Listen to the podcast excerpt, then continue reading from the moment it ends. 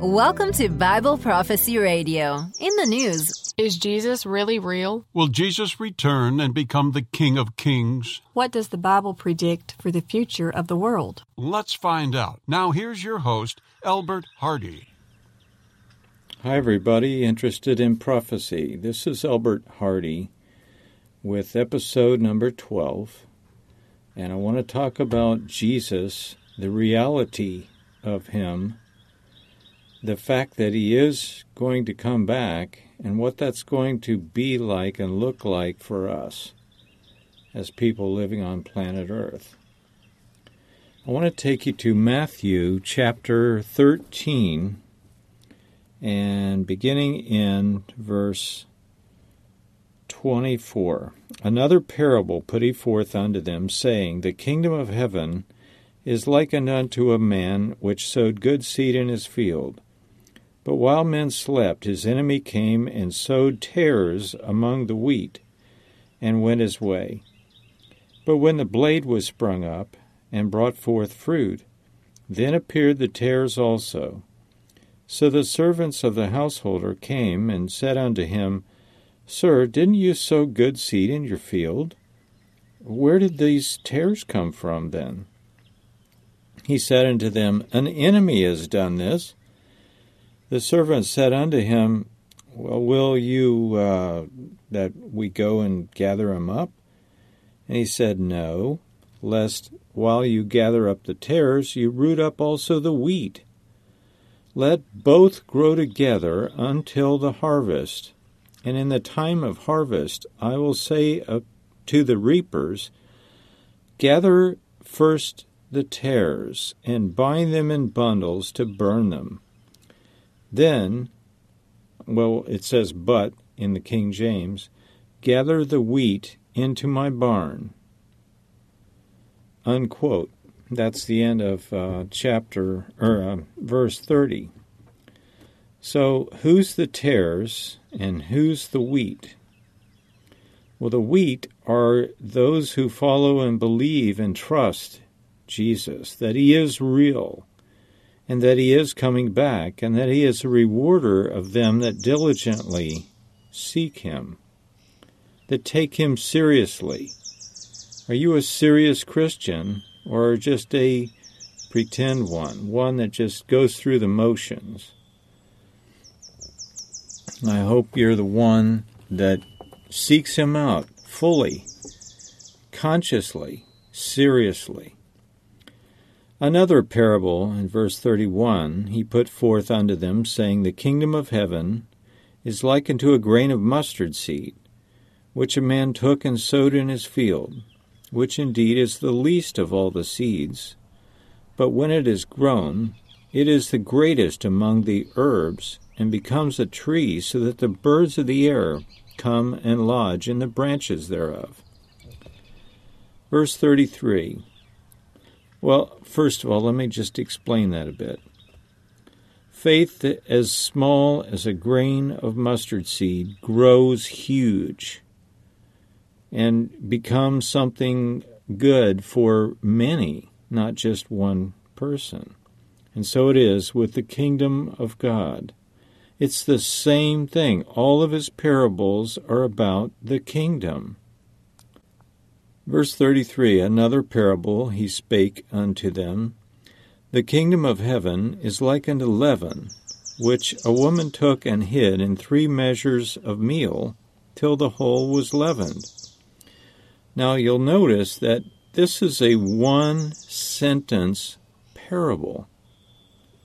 But it does tell us what the kingdom of God will be like. It will spread worldwide. From Jerusalem, Jesus will be at the helm. He'll be the king, the king of kings, and the savior of the world. Have you ever thought about that? Why would we need a savior?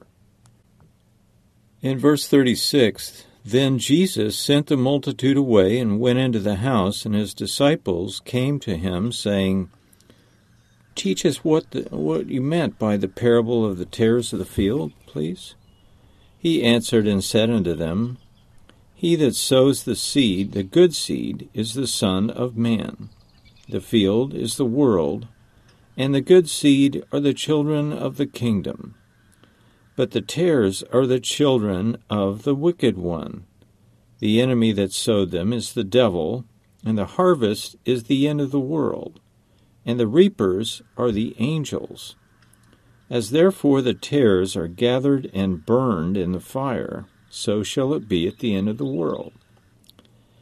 The Son of Man shall send forth his angels, and they shall gather out of his kingdom all things that offend or cause stumbling, and them which do iniquity, and shall cast them into a furnace of fire, where there will be wailing and gnashing of teeth. Then shall the righteous shine forth as the sun in the kingdom of their Father.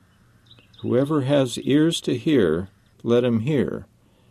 And what he's talking about, what he's saying there is that whoever can understand, let him.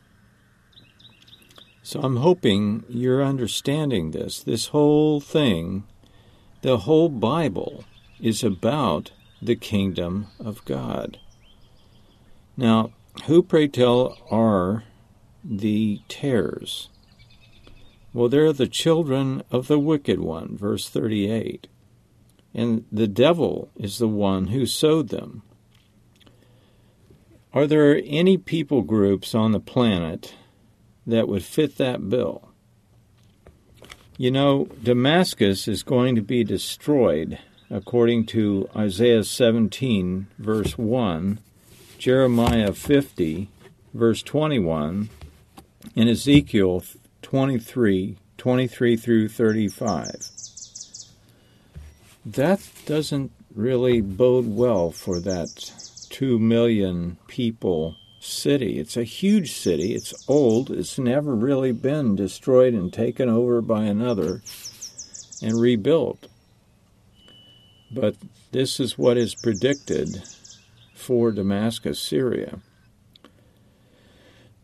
Then the hammer of the whole earth is going to be cut down now, what is meant by the hammer of the whole earth? This is Jeremiah 50 and verse 21. Jeremiah 50, verse 21.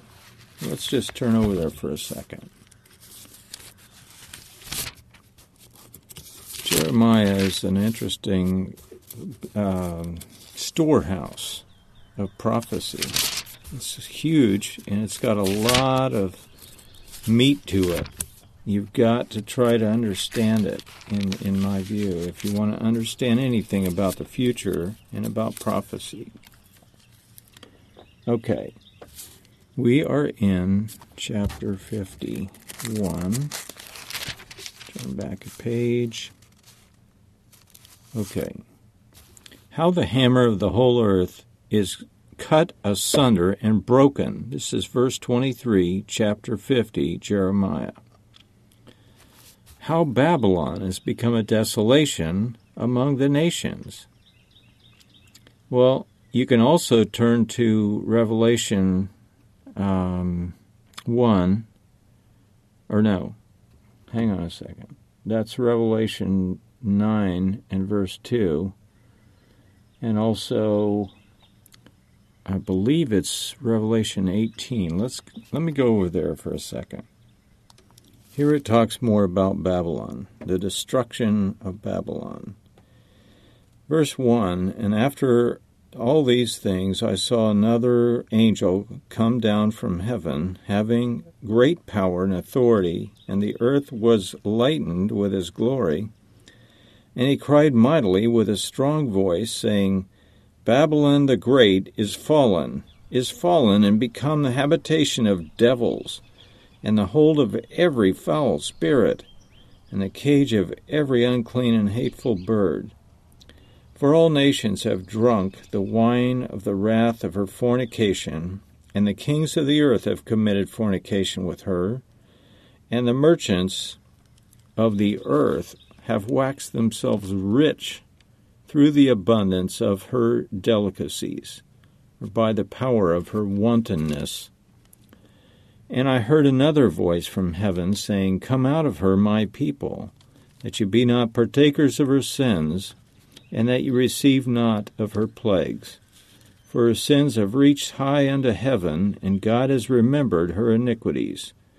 So render unto her even according to as she rendered to you, and double unto her double according to her works.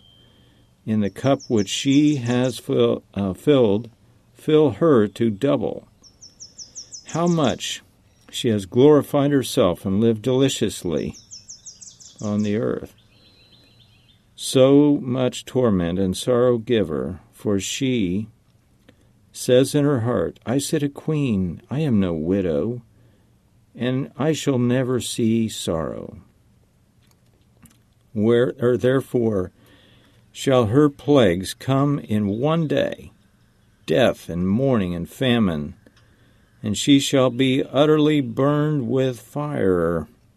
For strong is the Lord who judges her. And the kings of the earth who have committed fornication and lived deliciously or wantonly with her shall bewail her and lament for her when they shall see the smoke of her burning, standing afar off for fear of her torment, saying, Alas, alas, that great day, or city, I'm sorry, that great city Babylon, that mighty city, for in one hour is your judgment come.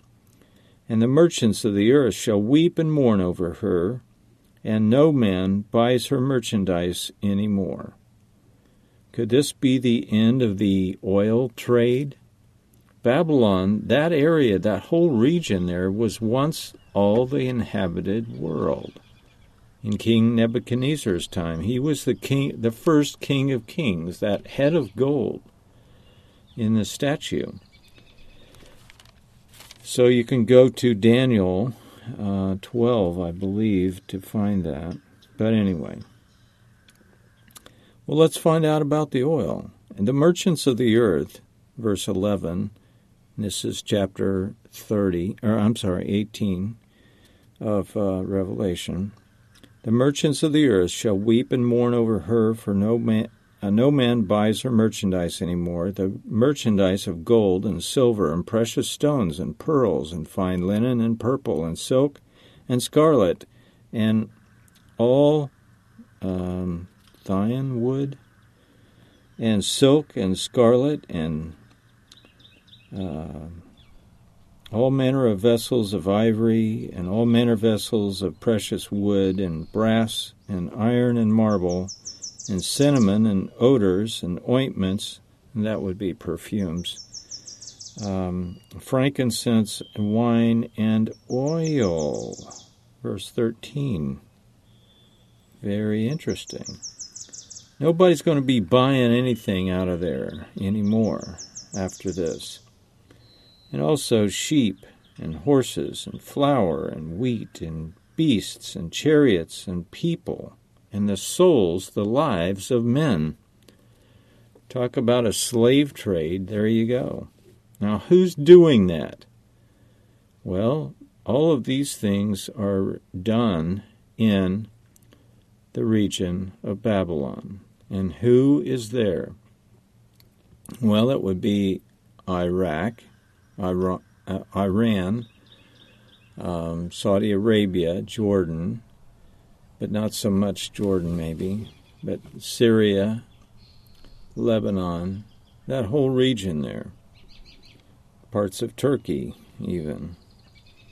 And the fruits, verse 14, that your uh, desires held are departed from you, and all things which are dainty and goodly are departed from you, and you shall find them no more at all.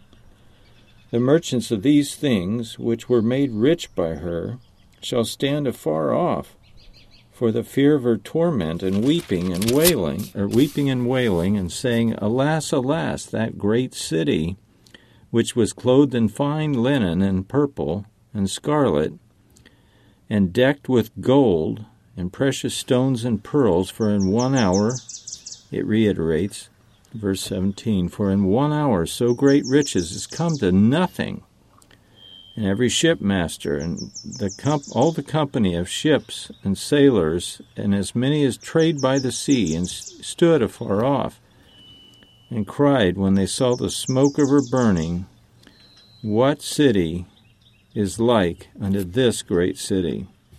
Now it's burnt, gone. And they cast dust on their heads. Now, who does that in the world? Well, Islam. Islamic people do that. Well, they're the only ones I know of in the world that do that.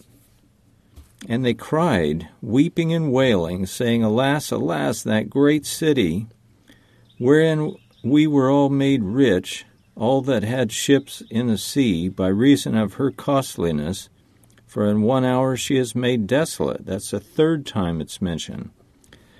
Rejoice over her, you heavens, you holy saints, and you apostles and prophets, for God has avenged you, judged your judgment on her. In other words, and a mighty angel took up a stone like a great millstone and cast it into the sea, saying, Thus with violence shall that great city Babylon be thrown down, and it shall be found no more at all. Now, I want to take you to Jeremiah again and show you something very interesting. Did you know that it is prophesied that that uh, Iraq would be underwater? Wow, that's different. Let's go there and take a look. Hang on a second. Okay, this is uh, Jeremiah 50, starting in verse 24. I have laid a snare for you, and you are taken, O Babylon, and you were not aware of it. You are not found, and also you're caught, because you have striven against the Lord, the Eternal One, in other words. The Lord has opened his armory and has brought forth the weapons of his indignation, for this is the work of the Lord the God of hosts. He has a work to do in the land of the Chaldeans. Well, that's the aforementioned Muslim nations in the Middle East. Come against her from the utmost border, open her storehouses. That's interesting. What storehouses do they have over there? Oil. Oil storehouses, buried underground mostly. Some of them are on top of the ground. Cast her up as heaps and destroy her utterly. Let nothing of her be left.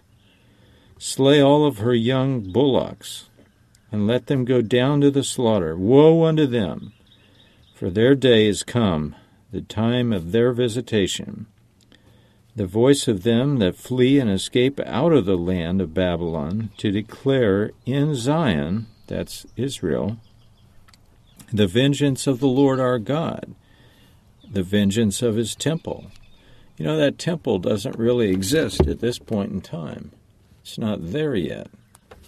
But it needs to exist before Jesus returns. And he is alive and he is real.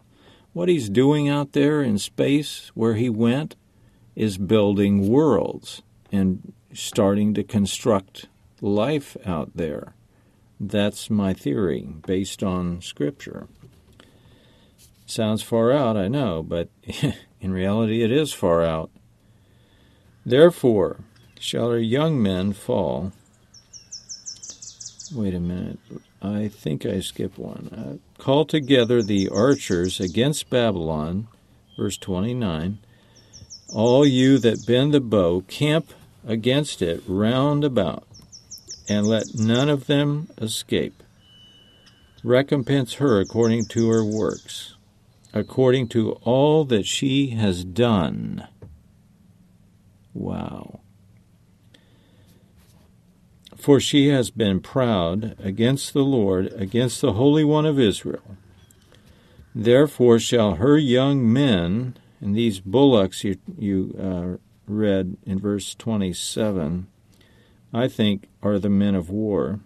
All of her young men shall fall in the streets, and all of her men of war shall be cut off in that day. says the Lord.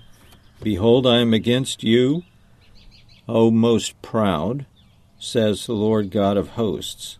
For your day is come, the time that I will visit you, and the most proud shall be stubble.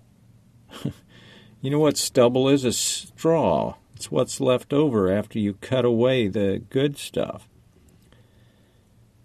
and shall fall, and none shall raise him up. And I will kindle a fire in his cities, and it shall devour all around him. Wow. But I wanted to take you to the place where it talks about the the fact that it'll be underwater, and I'm going to go there next. It's in 51. Uh, I thought it was yeah okay in uh, in verse thirty eight a drought is upon your waters that sounds more like um, the Euphrates River dry, drying up which it's it is and they shall be dried up for it is the land of graven images you ever see the cobblestone um, hmm, it's in Mecca and they parade around this thing by the thousands. These men, they're all in white robes, bowing down to Allah. And they go around this graven image. It's designed to look like a woman's private parts. Shame on them. And then they kiss the stone that's inside. It's a black ball, they say fell from heaven. Verse 40 As God overthrew Sodom and Gomorrah and the neighboring cities thereof, says the Lord, so shall no man abide there or live there, and neither shall any son of man dwell therein. Behold, a people shall come from the north, and a great nation, and many kings shall be raised up from the coasts, the uttermost parts of the earth, and they shall um, hold the bow and the lance. They are cruel, and they will not show mercy. Their voice shall roar like the sea, and they shall ride upon horses, every one arrayed in battle array, like a man going to battle against you, O daughter of Babylon. So let's go to chapter 51. That's the next chapter and all the way down to 55 to start with. Well, verse 42 says this The sea is come upon Babylon, Babylon.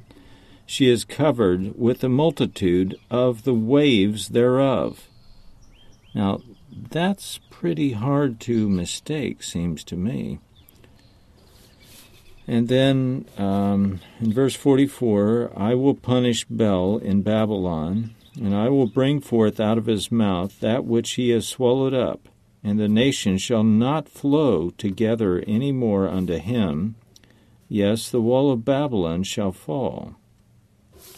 Then in 55, because the Lord has spoiled Babylon and destroyed out of her the great voice, when her waves do roar like great waters. A noise of her, their voice is uttered. Now, some people, some prophecy teacher may say, well, this is not real water, this is waves of armies coming to battle against her. I disagree with that. In verse 57, there's a very interesting verse. I will make drunk her princes and her wise men, her captains and rulers, her mighty men, and they shall sleep a perpetual sleep and not wake, says the King whose name is the Lord of hosts. What do you make of that? Perpetual sleep? That sounds like permanent death. And I believe that's exactly what he's saying.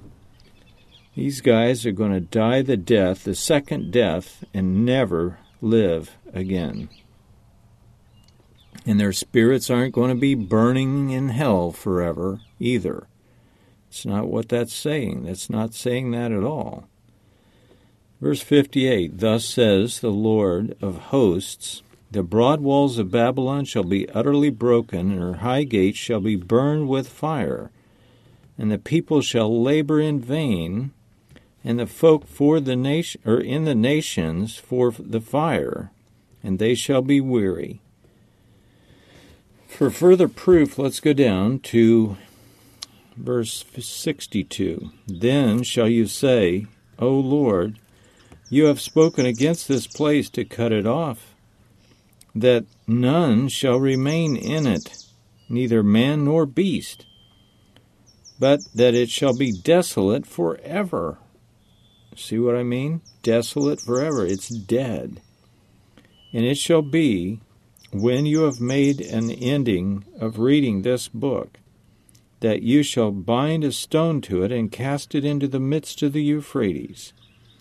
And you shall say, Thus shall Babylon sink, and it shall not rise from the evil that I will bring upon her, and they shall be weary.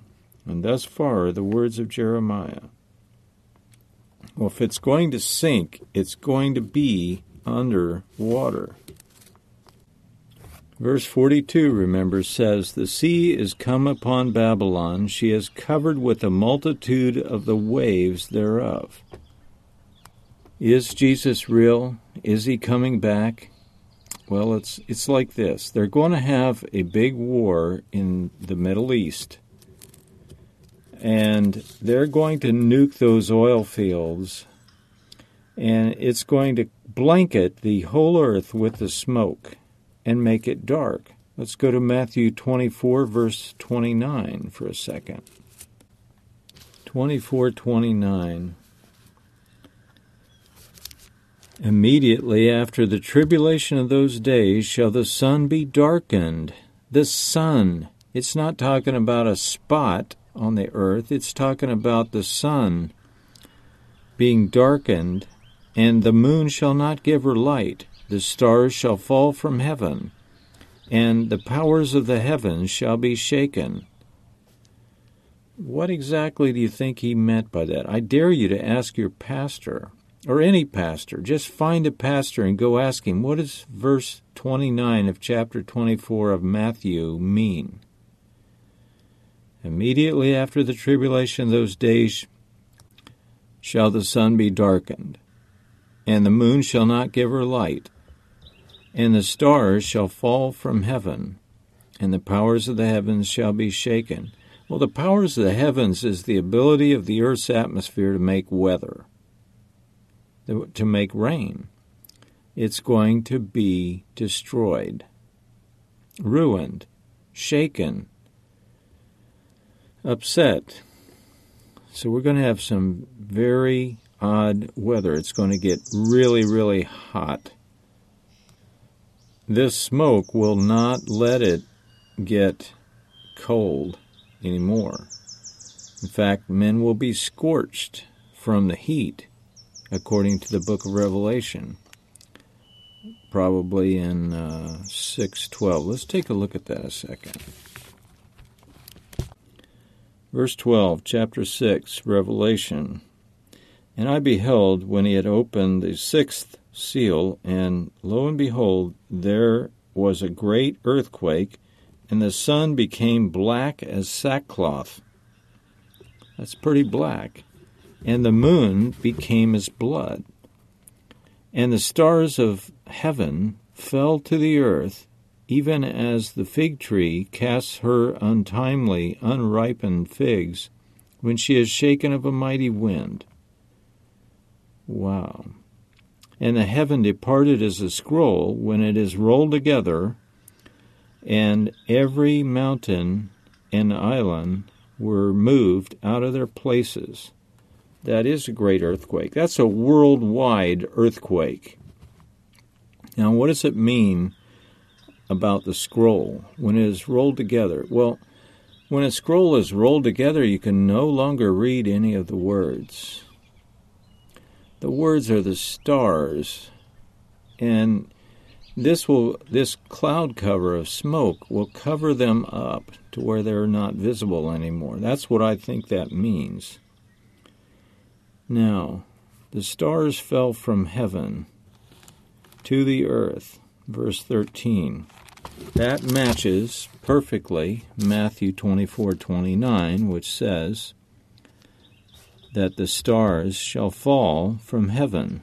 Now, if you know anything about science, and I'm sure you do, the stars cannot fall. They're way, way, way, way too far out. They're not going to fall to the earth.